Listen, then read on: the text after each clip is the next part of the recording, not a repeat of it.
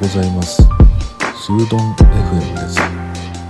今日のテーマは、記憶トリックです。これはね、あの、うまい言葉が見つからなくって、まあ勝手に名付けてみただけなんですけど、要するに、ちょっと思い出の土地にね、数年ぶりに行ってみた時の話ですね。なんかそういう経験って皆さんないですかね？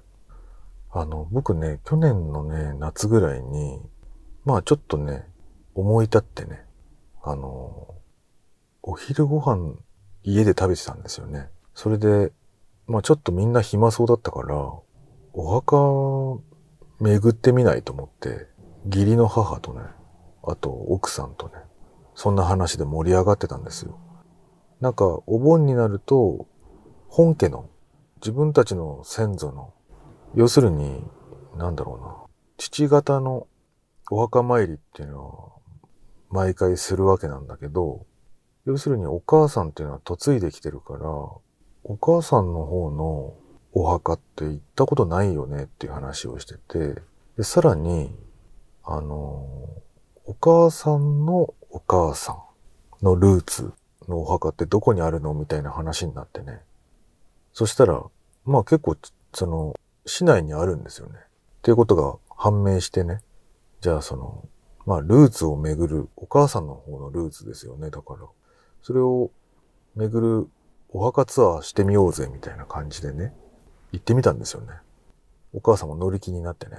したらね、もう、かれこれ30年以上は来てないよっていう話になって、でも、その30年とか40年前ぐらいに一度だけ来たことがあるっつうんですよね。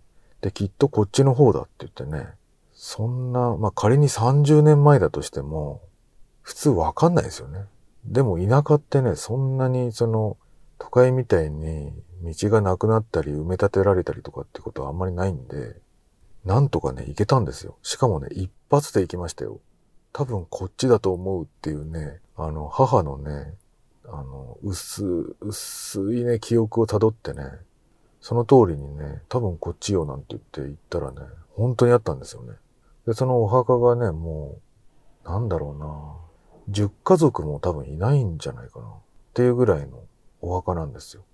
だけどね、あの、一人、お掃除してる人がいてね、お盆だし。で、その人と、まあなんかちょっと、その人からしてもいきなりね、この、あんまり見たことない奴らが来たっていうことでね、気になったでしょうからね、話しかけられたんですよね。どこの人みたいな感じで。で、母がね、私は、あの、あそこの人なんだよ、みたいなことで、ちょっとなんかおしゃべりしてましたけどね。いやー、まだやっぱりあるんだなっていうことと、まあお墓だからそんなに、なんていうの、荒らされることもないしね。いや、すごいなと思って、でも、何しろ30、30何年前の道を覚えてるっていう、その母の記憶にびっくりしましたね。だから人間、こう、なんかちょっとこう、なんて言うんだろう。記憶の、なんていうの？本当に忘れない記憶っていうのがあるんだなと思って。でね、僕はね、昔、その10代の頃、あの、初めて一人暮らしをするときに上京して、あの、上京してって言っても、隣の県から来ただけなんですけど、あの、一番最初に住んだね、ボロアパートがあったんですよ。でね、そこは本当に中心街っていうか、なんでそんなとこに住んでんのっていうぐらい、あの、街なんですよね。渋谷区のね。で、あのーでもまあ職場に近かったからそこに住んだんですけどね。風呂なしで4万5千円。ありえないでしょ。今となっては、高いのか安いのかもよくわからないような値段ですけど、もう本当にボロアパートですよ。木造で。声なんか筒抜けです、ですしね。下に2人、2軒住んでて、階段上がって2軒住んでて、そのうちの1つですよ。2階の。トイレもね、その上の2階の2軒で共同トイレですよ。考えられないでしょ和式のね。よく住んだなと思いますけど、ここにずっと住んでたんですよね。ずっと？に、うんと、更新したかな ?1 回目の更新でやめたのかな？にだから2年は住んでたんですよね。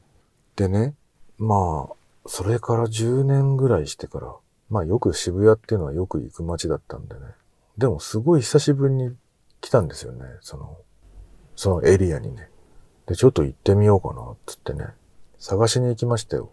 でもあの、渋谷区とかね、あの辺の建物ってね、結構開発が次第で変わるんですよね。もう、あれここだったっけっていう感じでね、周りも全部変わっててね、あの、僕の住んでたボロアパートもね、もう鉄筋のちょっと大きい敷地に変わってましたね。まあすごい寂しかったな。でも道は覚えてたけどね、もう全然跡形もなく違うものになってて、あの、やっぱり Google マップ見ても、その新しい方になってますしね。あれ、Google マップってどれぐらいの更新頻度なんですかね？あの、渋谷区なんてめちゃくちゃ変わるじゃないですか。あの、明治通りの建物なんかね、しょっちゅう変わってるし。いやー、なんか昔住んでたところって調べません ?Google マップとかでもね。僕ね、一番最初の記憶にあるね、その、自分が生まれて住んだ家っていうのかな。